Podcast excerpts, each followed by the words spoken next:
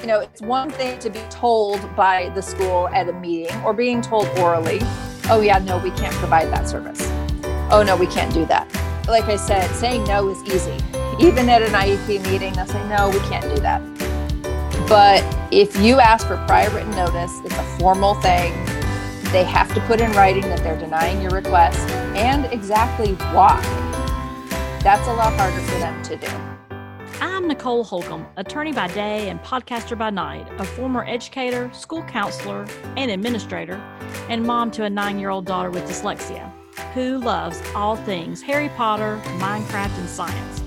A few years ago, she was identified with dyslexia, and our life seemed to turn upside down for a while, quite literally. I created the Dyslexia Mom Life podcast to help you navigate the upside down journey of dyslexia. You got this. If you're wanting to thrive as a mom in this dyslexia journey, then you're in the right place. Let's get started. All right, we have Sabrina back with us to talk all about IEPs. And so we are in part two of the IEP boot camp. And we're going to talk a little bit about the anatomy of an IEP today, but we decided to pivot a little bit and give you some very tangible strategies to walk away with some action plans for you. So we've decided today to talk to you all about IEP goal writing. And in fact, Sabrina's put together a little workshop for you today all about IEP goal writing. So we're going to jump right in. Sabrina, thanks so much for being back on the show today. Oh, thank you so much for having me back. This has been a lot of fun. Well, I am just excited as usual to have you on the show, but I'm just, uh, you know, honored that you're here with us again, and I, I, look forward to us talking more about IEPs and and and you know, we talked a little bit off air. Goal writing is so essential as the the pieces yes. of the IEP, and if someone's new to special education with dyslexia, or if someone's you know been going to the table for an IEP and just going through the motions goal writing is so essential for everyone. So I'm, I'm so delighted that you thought through that and, and created a little mini workshop for us. So thank you for that. Yeah. Let's start off by talking about some strategy tips. So I just put together a couple of strategy tips that, you know, sometimes you uh, you forget about because they're kind of obvious frankly. Um, but anyway, I just wanted to remind everybody uh, make sure that you request the evaluations that you're going to go over at the IEP meeting. Um, request those 48 hours in advance so that you have a chance to review. Um, it's really important that parents have the opportunity to review the proposed goals, the evaluations, make notations, uh, come up with questions. It makes the meetings go more efficiently, and that way you're not caught unaware. So, really uh, put that in writing and request that the evaluations and the draft IEP or the proposed goals be sent to you 48 hours in advance.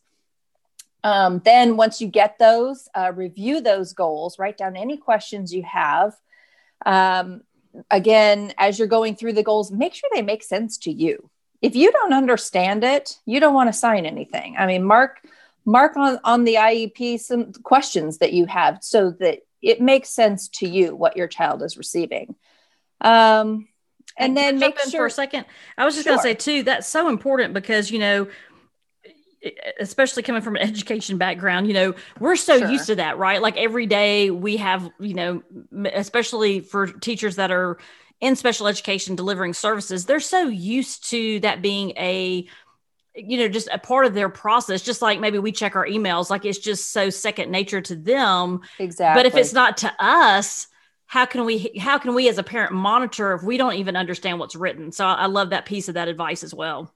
Yeah and and here's a little attorney tip. Don't ever sign anything that doesn't make sense to you. So that's why you really need to understand what's going on um, the other thing to look for is to make sure that all the proposed goals address every single area of need. Sometimes things get overlooked. So, really pay attention to what areas of need your child has and make sure that there is a goal to address each one. Um, if you don't see a goal on there, go ahead and draft additional goals that you think should be included in the IEP. Um, there's no limit to the number of goals that you can write. So if you don't see something that's being proposed, go ahead and draft it. And, you know, that way you can bring it up at the meeting. Um, as far as, you know, other tips, I would say make it a practice to record every meeting. Uh, I just sometimes you don't remember what was said at the meeting, and it gives you that reference point to go back after the fact and listen just to make sure that you understand everything. So I like to always advise my clients record every single meeting. Um, and then finally, of course, don't sign anything. don't sign anything other than the attendance sheet at the meeting. And and I don't say that because I think the school is trying to pull the wool over your eyes at all. I say that because again, you may need that time to go back and revisit the recording. Um, just look over things, maybe let things settle for a day or two and then revisit it. Make sure everything fully makes sense, that everything was covered, all your concerns were addressed, and then go ahead and sign if if that's fine. If if you don't feel like everything was addressed, you know, you can reach out to the school and ask for an additional meeting, ask for clarification. Um, you don't have to sign right away. And I actually recommend that people don't sign right away mm-hmm. just to give it some time to settle. Yeah.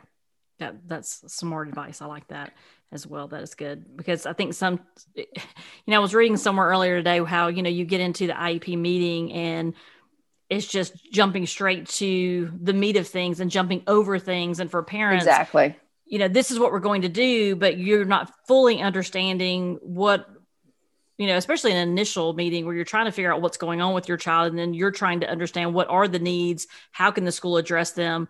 And so it's fine to take your time and to, to slow the meeting down and to ask questions along the way. I think that's important too, to, I know there's a lot of people around the table and you feel outnumbered many times at an IEP meeting because because the school will bring everyone to the table who needs to be involved so that all the educators can be there to provide input but also hear what the needs are so they can help address that. And that can feel a little you know at the table you can feel a little bit outnumbered so to speak. And so I just want to encourage people to absolutely, you know, take a breath if you need to. It's fine to ask questions. We want you to ask questions. And so, yes, you know, your job is to listen and to understand and to ask questions. And and I know sometimes it's hard to to not feel intimidated, but you're there as your child's advocate and not yes. in like the legal sense, even though that's fine too, but really as in you know your child best, you know where you're seeing those struggles, you're listening to what the school is seeing as struggles, and then you're on the team together exactly. As a partnership trying to figure out how to best address those needs. And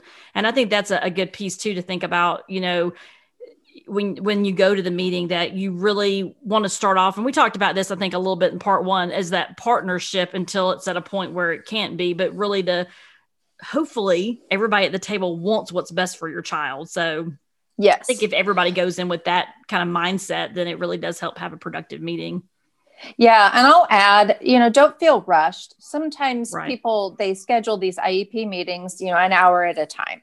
Mm-hmm. If you don't finish, if you don't have all of your questions answered and you don't feel good about, you know, being heard or that you've covered everything and the end of that hour comes, it's okay to, you know, ask for another session.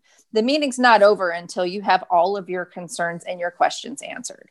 So, you know, it's okay if it doesn't finish in an hour, that's fine. Don't feel rushed into anything. Um, you can continue the meeting at another time. Right, exactly. So let's let's jump into the goal writing piece because that just so so essential to this whole process is making sure that we have the right goals written and we have the right pieces that are identified as the needs you know matching those goals and so when you think about goal setting and you think about services what is one of the first things that you would tell parents to do? What do they need to be identifying before they even are thinking about goals? Well, there, there's a common saying in special education that needs drive goals and goals drive services. So you have to be absolutely clear as to what your child's needs are. Um, you need to identify those uh, from your own observations, from teacher observations through the psychoeducational evaluation that was done. Uh, you get to put in your input, the school and the rest of the IEP team, they put in their input. And from that, you can identify what does my child need. And like I said before, make sure that each need has at least one goal that addresses it. Right. And one of the things too, I know that we talked about a little bit as well, and, and it's pretty common knowledge for anyone that's ever even written personal goals is what people call SMART goals. And if, if there's ever a time to use what's called a SMART goal, it is definitely in the IEP process. And yes. as you think about what those needs are and matching those with a goal, at least one goal, you know, I've seen a lot of goals over the years when working as a school counselor, and some of them were so broad that I was like, how would we ever even be able to it's so subjective right? And so i think it's so important you know that that smart goals piece. So can we for those that may not be familiar with smart goals can we kind of walk through what that stands for and give them just a little bit of an example of those before we get into the actual goal writing pieces? Because i want them to be thinking about what is a smart goal? What should i be looking for as i'm looking like you said when they get the draft iep or they get the draft information and they're looking over you know here are some proposed thoughts from the school or when they take that iep home to look it over do i see things that are measurable? You know what are the things i'm looking for? So i think that's an important place for us to start. Sure. So uh, smart is an acronym uh, it stands for specific measurable attainable slash appropriately ambitious, uh, results oriented, and time bound. So those are the those are the things that you need to be looking for as you're looking at the goals. Um, so first of all, with specific, the goals need to have sufficient detail to know exactly what the goal states. Um, it should target areas of academic achievement or functional performance, whatever your, your child's needs are. But overall, the bottom line is what specific skill do you want to improve? Um, you want to keep it very specific. You don't want a vague goal because then that becomes very difficult to measure. now, the M is for measurable, and that's probably one of the most important parts a goal must have an objective, not a subjective way to measure whether the child is meeting the goal or not. So ask yourself can you observe or count it to know whether your child has met that goal? Uh, when a teacher says a student is making progress, that's the teacher's opinion based on subjective observations, and it may or may not be accurate. Uh, grades are also not objective assessments of progress. Uh, there's a lot that goes into grades, including the student's effort, the teacher's subjective beliefs, student's attitude, grade inflation. Um, that does actually happen. so you, you really want to be able to point to something that you can look at you can feel it you can count it and it's very it's not ambiguous in any way so that that's probably the most important part i think uh, i was thinking too goals. I was thinking too when you were talking about goals, I mean grades and measurable. You know, I've seen even in some time, some instances where part of a grade might even be a participation. Exactly. Like it can just be made. Uh, you know, if you look at a syllabus, it can be made up of, and it will be made up of different sections. When you think about grades, some of it might be homework. So it, exactly. it does it does look a lot of different ways, even in different classes. So I think that's something to keep in mind. Yes, and grades are pretty broad. Um, if you're looking at your language arts grade, there's a lot that goes into that. Um, whereas with goals, again, being specific, you're looking to pinpoint a very, very specific skill set. And so the grade isn't an accurate measure of that particular skill set. And if they're making progress on that skill set. Yes. Right? Yeah. Yes. Exactly. Which is the whole point of the goals. yeah. Some progress. yes. Progress is important. um, so the A is for attainable uh, you want the goals to be attainable, obviously. You don't want to set up your child for failure. But at the same time, you want that goal to be appropriately ambitious. Uh, a lot of times, school districts will draft goals that are pretty easy for students to attain. And um, that shows that the services are working. However, if it's not appropriately ambitious enough, how are you going to get your child caught up? That's usually, you know, where we are with dyslexia. You know, for example, you have a second grader who's reading at a kindergarten level. And, you know, if the goal is to get them to progress one grade level, well, by the next year, they're still two grade levels behind so that's that wouldn't be an appropriately ambitious goal. Uh, so you don't want goals that are so easy to attain um, that they are basically meaningless. And the the goal should be results oriented. The desired result should be clearly stated and directly address your child's unique needs. What is it specifically that you want them to be able to do?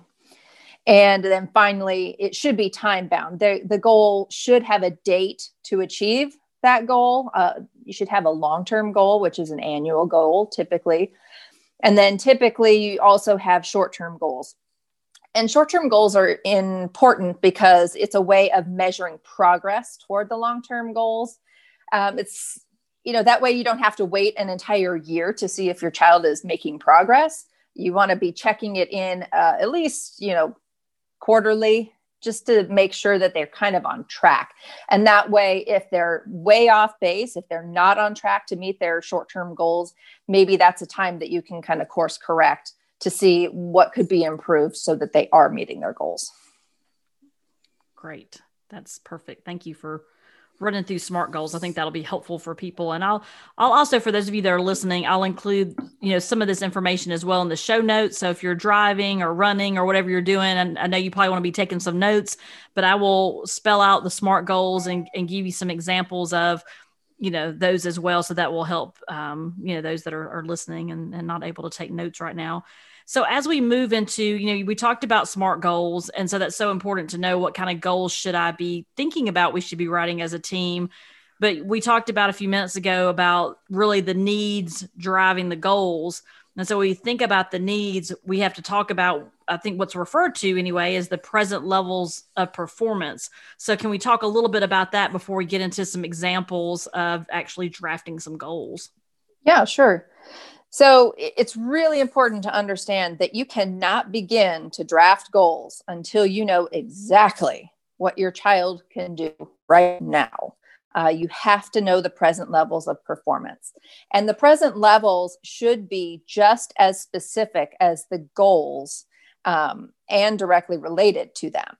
So, present levels of performance describe what your child can do right now. It is a baseline. It should be based on objective data that shows what your child knows. And it must be accurate and it must be current. Uh, oddly enough, I- I've seen several present levels that are based on information from two or three years ago. So they need to be current and they just really focus on them being specific. They need to address a particular thing.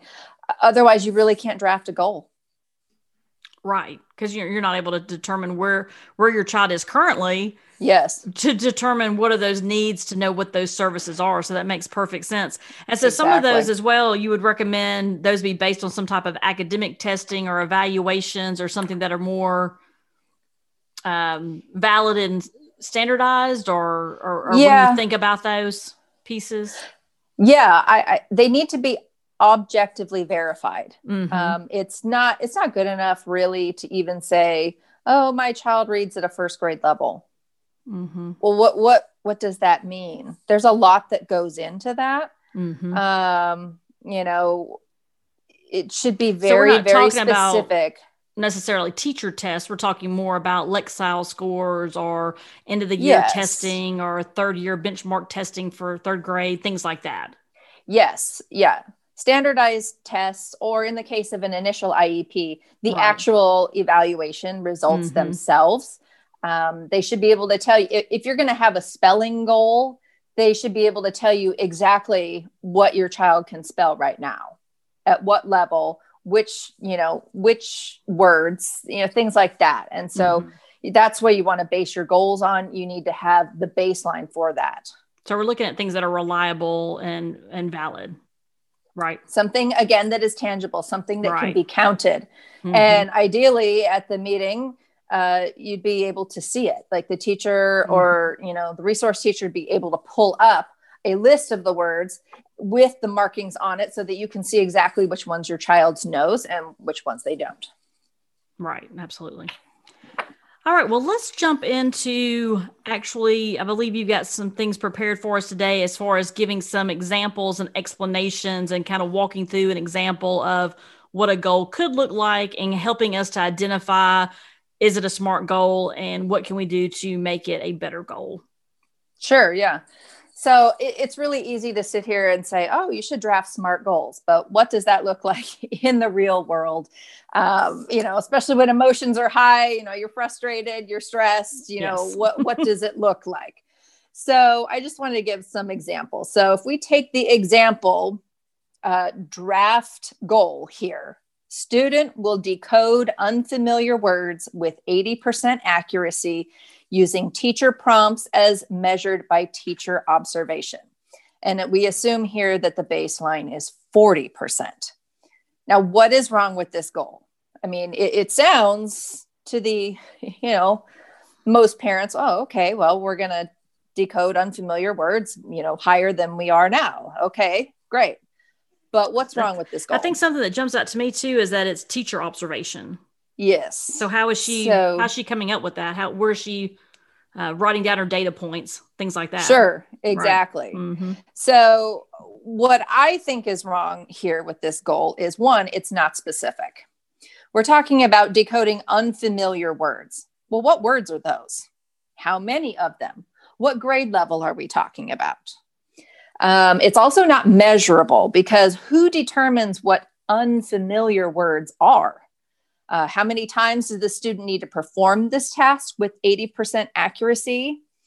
Um, the other problem with it, as you pointed out, is teacher observation isn't measurable by itself, and it is therefore inherently subjective.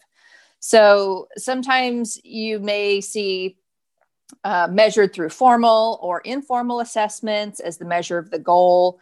But again, what does that mean? What is an informal assessment? So you need to specify the words, and it is best to attach the words to the IEP so everyone's on the same page. That's what I like to do. I was just Um, about to ask you that because I was thinking if they said verbally, well, this is how we're going to test, you want that actually written in that legal document so there's no confusion in the future as to what we agreed to, right? Yeah, exactly. You know, what words? What are we talking about here specifically? Um, and the other problem with this goal is I don't know that it's attainable or appropriately ambitious because we don't really know what this goal is measuring. Because it's so vague, we don't know if that's appropriately ambitious or if it's even attainable. Um, the other thing that stood out to me with this one is the inclusion of teacher prompts. To me, that is problematic because what does that mean? Does that mean that the teacher prompts the student with the answer? It, it could. You know, we don't know what that means. So, if you're going to include a prompt, I think you need to be very, very clear as to what that means or take it out because the ultimate goal would be that your child can perform this task independently, right? Um, again, you know, this goal, it's not particularly results oriented because we don't really know what we're even measuring. And it is not time bound. You know, when will the student need to achieve this goal? I think it's implied that it would be by the next uh, annual IEP meeting, but we really don't know. So you know, that needs to be specified. hmm So if you want, I mean, we can go through um, how I would correct this. Yeah, I think that would be great because So- I'm I'm right there with you looking at this. It'll be probably more familiar to people once they're able to see the show notes to Sure. see those words. But I think just listening to is so helpful because just thinking through, you know, even when you were talking about unfamiliar words, you know, the thing that I thought about too was that it doesn't even say 20 unfamiliar words. I mean, like there's no Exactly. number that's even attached to that. So I think it would be great if you, you know, can go through some examples there of these are the, the if I were working with you, this is how I would correct this, or this is how I would advise you to to go in and ask for these pieces so that they are now actual smart goals. So that would be yeah. great. Thank you. Yeah. So if I were going to redraft this goal, um, I would have it read by February 2021 or the next annual review date. Student will independently read at least 33 out of 41 Dolch third grade sight words in two of three consecutive trials as measured by teacher charted data. And uh, we would want to include here again, you can't write a goal without a proper baseline. Right. We would want to know that currently the student can independently read, for example, 16 out of the 41 Dolch third grade sight words. And before you move on, uh, can I just point out too something that I think is important for people to know? I love the the the baseline is so specific because the 16 out of 41, you know, we're talking about an annual review, but like you were saying, even quarterly, you know, if at the yes. next quarter you only had 17, then you know, do what do we do? Do we need to do something different or sit for another quarter? So I think exactly. that in and of itself is also very helpful because you can see we've got a, a goal of 33, we're at 16 you know we're in the middle of the year we're you know one quarter left like how how is the progression looking as far as meeting that goal and you can't do that with the previous goal but you can do exactly. that with this one yeah exactly and there's no ambiguity we know that the child can read 16 and we know exactly what we're measuring and we want to get them to 33 at least. And that's something that can be verified. You can look at the teacher charted data. You can see the list what they got right what they got wrong. You can see all of that. So it, it is really specific. Um, we want the child to independently read a certain number of words off of a very specific word list. So that you know it's super specific um, it is measurable because we know the student will independently read a certain number of words and how the data will be recorded. Um, we can also see the list and the teacher's notations. Um, it does not include teacher prompts because I'm not a fan of that, but you know, it, it makes it for a more accurate and specific goal. You're dealing with a finite number of words. The student is currently at 40% accuracy if you do the math and we want to get them to at least 80% accuracy. But rather than using percentages, we're being very, very specific by saying a certain number of words. Um, it is results oriented because we know exactly what results we're looking for. We want to see at least 33 of the 41 Dolch words. There is no ambiguity here. Um, it is time bound. We now have an end date by which we want to see the student achieve the goal and we've also revised the baseline to make more sense.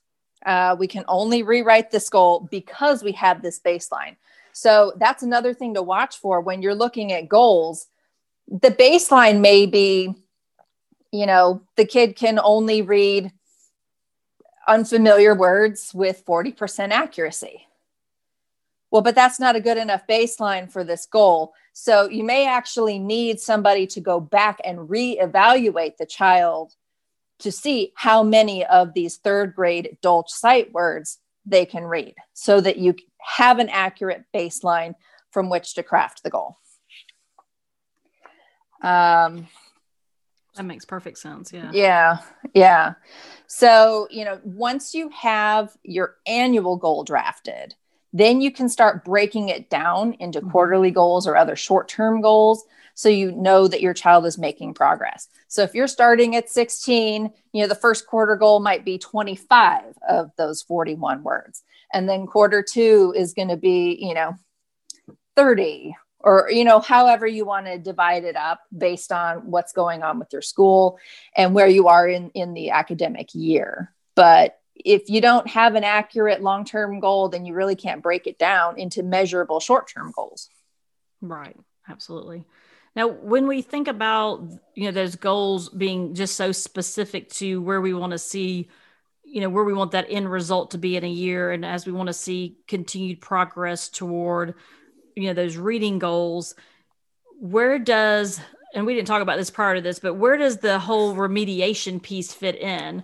Are those going to fit in more of the services pieces that go along with the goals as far as um, you know how it's delivered or you know how many sessions a week i get in addition to the regular class what are some pieces there you recommend for parents as they're trying to figure out, you know, how do I go about getting this the services I need to make sure the goals are met? Does that make sense? Sure. Especially yeah. as it relates to dyslexic kids. Yeah.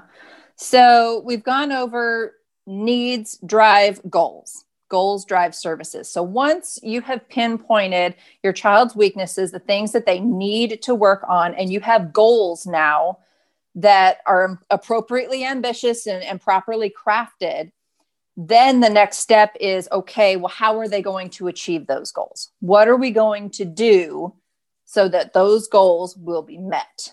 And that is services.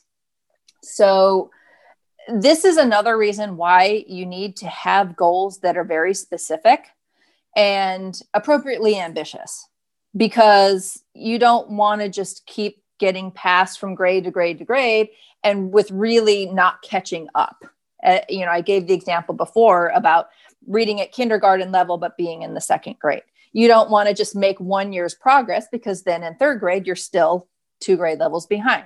Right. So once you have a good goal graph, you know, drafted, um, that's where you start talking about services. And the more ambitious the goal, the more services you're probably going to need. You know, if you're going to go from say a baseline, I'll just say 10% for a particular goal, and you want to get to 80, you're going to need, you know, significant amount of services to get you there. So, um, really, once you have the goals drafted, that's where you come in and start negotiating about services to address those very specific goals, the very specific needs that your child has. And it's not a one stop shop just because the school offers you 30 minutes two times a week of you know resource time that may not be appropriate for your child's needs. You have to make sure that that amount of service is actually going to help them reach their goals. And don't think of it as a take it or leave it. It's what the school is offering to you is a jumping off point for negotiation. It's a first offer so consider it. It may it may be perfectly fine.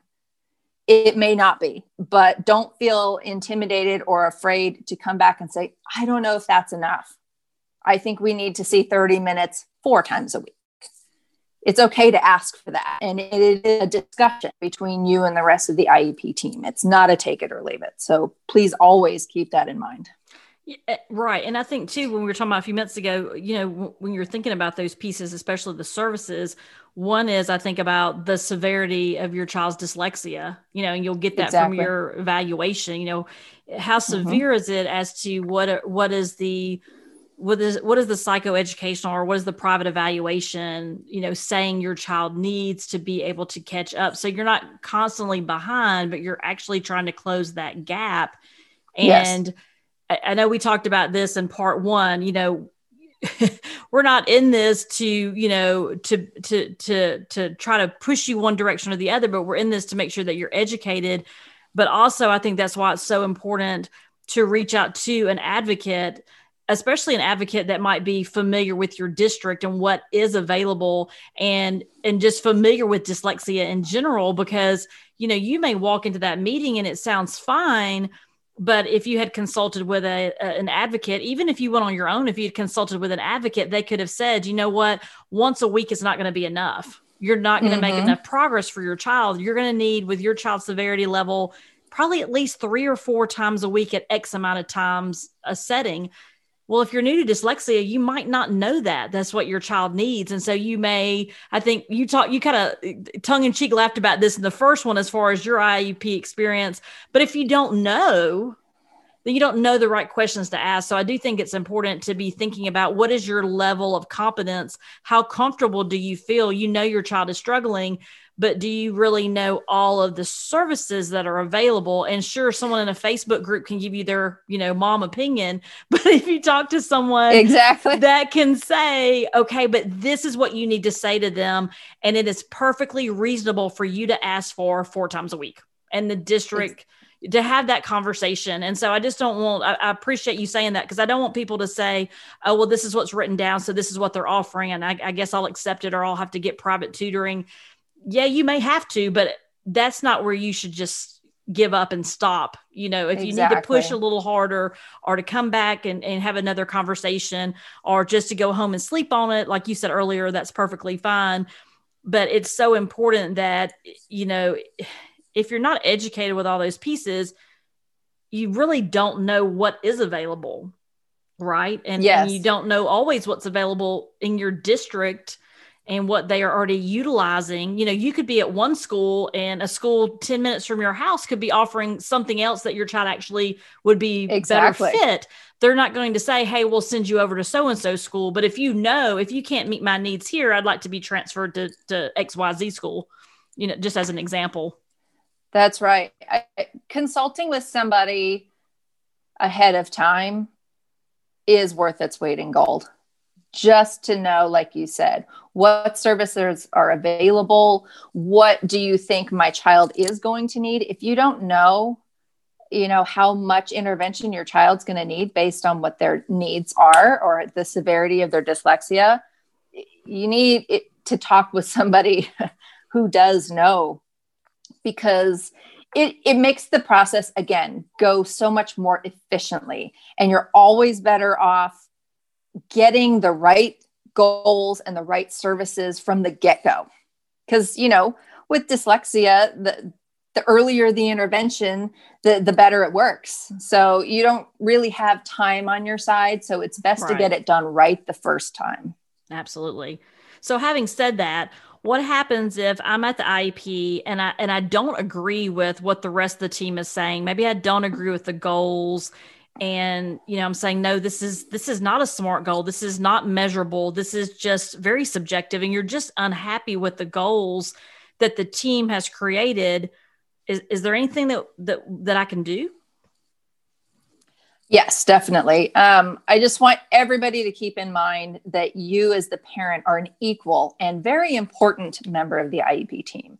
Um, just because you may be outnumbered at the table deciding on what's included in your child's IEP is not a majority role, um, i.e., you cannot be outvoted. Okay. So, what do you do if you don't like what the school is proposing? So, the best thing the parents can do really is to ask clarifying questions. Ask questions about the goals. How will the goal be measured? What does this goal mean? How will I know if my child is making progress?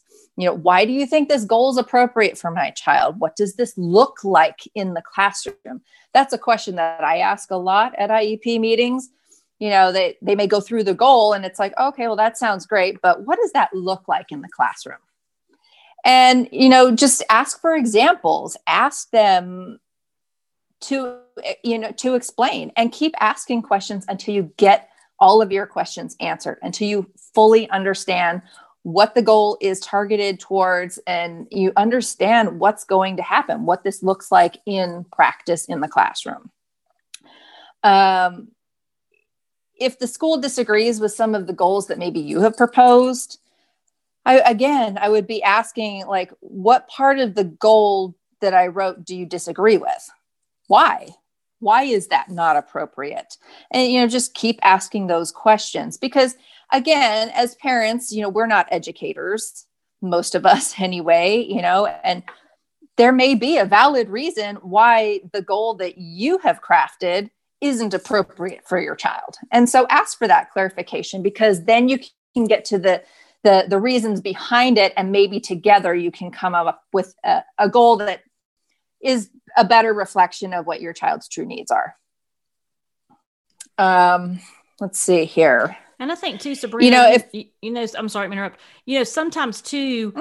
I hear moms say, well, you know, the picture at school sometimes looks different than the picture at home. And maybe sure. also if there's goals that the school's not in agreement with, I think you even said this prior, is that you know, sharing what you see at home. And I think you, if I remember correctly, in the first part, you talked about keeping a journal or a notebook or something to write down exactly. some notes because it's very helpful at the meeting. If the teacher thinks the homework should take 15 minutes and you say for the last three weeks, your homework has taken an hour and a half, and the Yes. teacher's like, wow, I had no idea. That's some powerful data that you can bring in and share with the team that they don't know unless you share with them. So I think Yes. things like that are very powerful as well. Yes, and so you you really should. You should share your concerns about the goals as drafted. Uh, bring in your own data to back up your position. Like you just mentioned, you know, homework's supposed to take you know 15 minutes, but your child it takes an hour and a half, and they end in tears, and there's a fight, and you know, objects are being thrown across the room. That's not healthy, and that's not good, and that's not something that your teacher can see. So if you keep records of this stuff and bring that with you to the IEP, then you can, you know, share that with the rest of the group and they can go, "Oh my gosh, that's that's awful. Let's come up with a solution to address that." Um, so don't be afraid to share what you see at home. Don't be afraid to share whatever data you have to support your position. Tell the team why you don't think their goal is appropriate or why your version is better you know you're not being difficult by doing that. It, it's a negotiation. It's it's a discussion. So they tell you what they see at school. You should tell them what you're seeing at home and try to come to a consensus for how to address your child's needs And so, what happens if we can't? What if we just come to an impasse and we just agree to disagree? Is that it? Is that all a, a mom can do at that point? Or is there another avenue even after sharing your concerns and your disagreement with the goals? Yeah.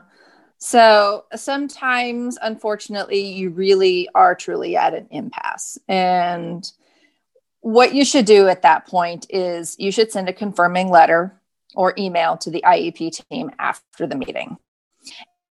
And you need to set out your concerns that you raised at the meeting, what your proposed solution was, what the IEP team's response was, and then um, one of the best tools a parent has is to request prior written notice. Now, what prior written notice is, uh, it's covered under the IDEA. Um, if you ask, the school must provide you with written notice setting forth your request, that they are denying your request, and why they're denying your request. So, I don't know if, if you're all familiar with Wrightslaw, Pete Wright. He's a fabulous resource. If you haven't checked out Wrightslaw, you should. Um, and Pete Wright always says it's easy saying no, but coming up with reasons why they say no and then documenting it makes it a lot harder for them to say no to what your child needs. So, you know, it's one thing to be told by the school at a meeting or being told orally, oh, yeah, no, we can't provide that service. Oh, no, we can't do that. Um, like I said, saying no is easy. Even at an IEP meeting, they'll say, no, we can't do that. But if you ask for prior written notice, it's a formal thing. They have to put in writing that they're denying your request and exactly why. That's a lot harder for them to do. And you will either get what you wanted in the first place, or the school will have to explain its denial. And at that point, you have the documentation to use in a due process complaint if you have to, if you have to move forward with that. Um, if the school just ignores your request for prior written notice, that's something that you can file a compliance complaint with your Department of Education. Um, if you're at that point, it's probably a good idea to consult with an advocate or an attorney.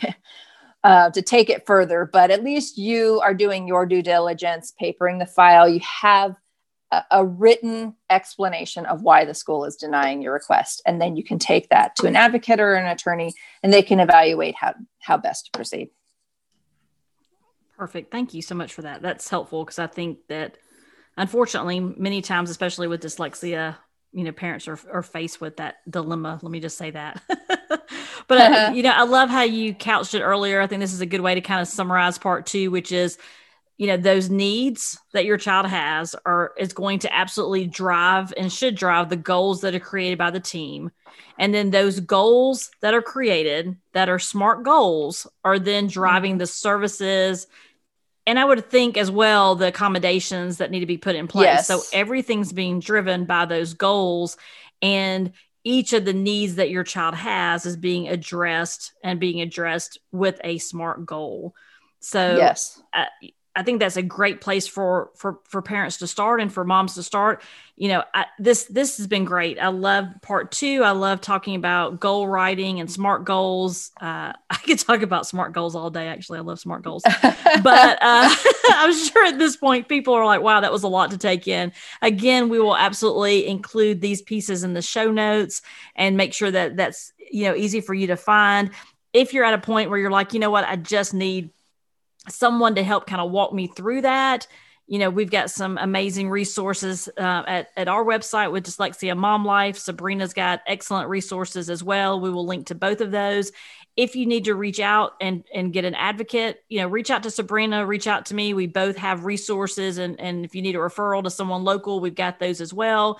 Because we want you to make sure that you have what you need and that you feel comfortable and competent and you're ready to go because those you know those IEP pieces are just so important for your child to be successful to to be able to thrive with dyslexia and to be able to to really get I don't want to say get past because you're never going to get past the dyslexia piece. It's it's just part of who your child is, which is an amazing part of your child, but the whole remediation process and going yes. through that journey is is going to make progress move a little bit smoother if you've exactly. got those really strong smart goals. So Sabrina, yeah. I so appreciate you being here and sharing goal setting. Is there any last bits of advice you have for parents on goal setting before we wrap up part two? I would just go back to ask questions. Yes. Questions are your very, very, very best tool at an IEP. And just keep asking those questions until you get the answer. So go, don't be afraid to open your mouth and ask questions. There are no dumb questions at an IEP meeting. Absolutely. If you don't know, then ask. Absolutely. Well, thank yes. you again for your time and for putting together this workshop. It's been amazing. And I can't wait to talk in part three. We're going to be talking about types of IEP meetings, the annual IEP meeting. And right now, we're going to talk about, you know, in that part three, talking about distance learning and compensatory education as it relates to COVID. So I look forward to getting back with you and sharing some more information in our IEP boot camp. So thank you so much, Sabrina. Thank you so much for having me. Today's show notes can be found at dyslexiamomlife.com backslash episode 58. Next week, we will be finishing up our three part series on our IEP bootcamp, and Sabrina and I will be talking about the annual IEP and progress monitoring. We're also going to be spending some time talking about what to do when there's regression and how to go about requesting compensatory education. And these times of COVID, we're also going to talk about some specifics around COVID and how you can get additional resources as well. Be sure to subscribe to the podcast so you won't miss any of the great episodes we have planned for 2021. Have a great week. I will see you here next Monday. And remember, you got this.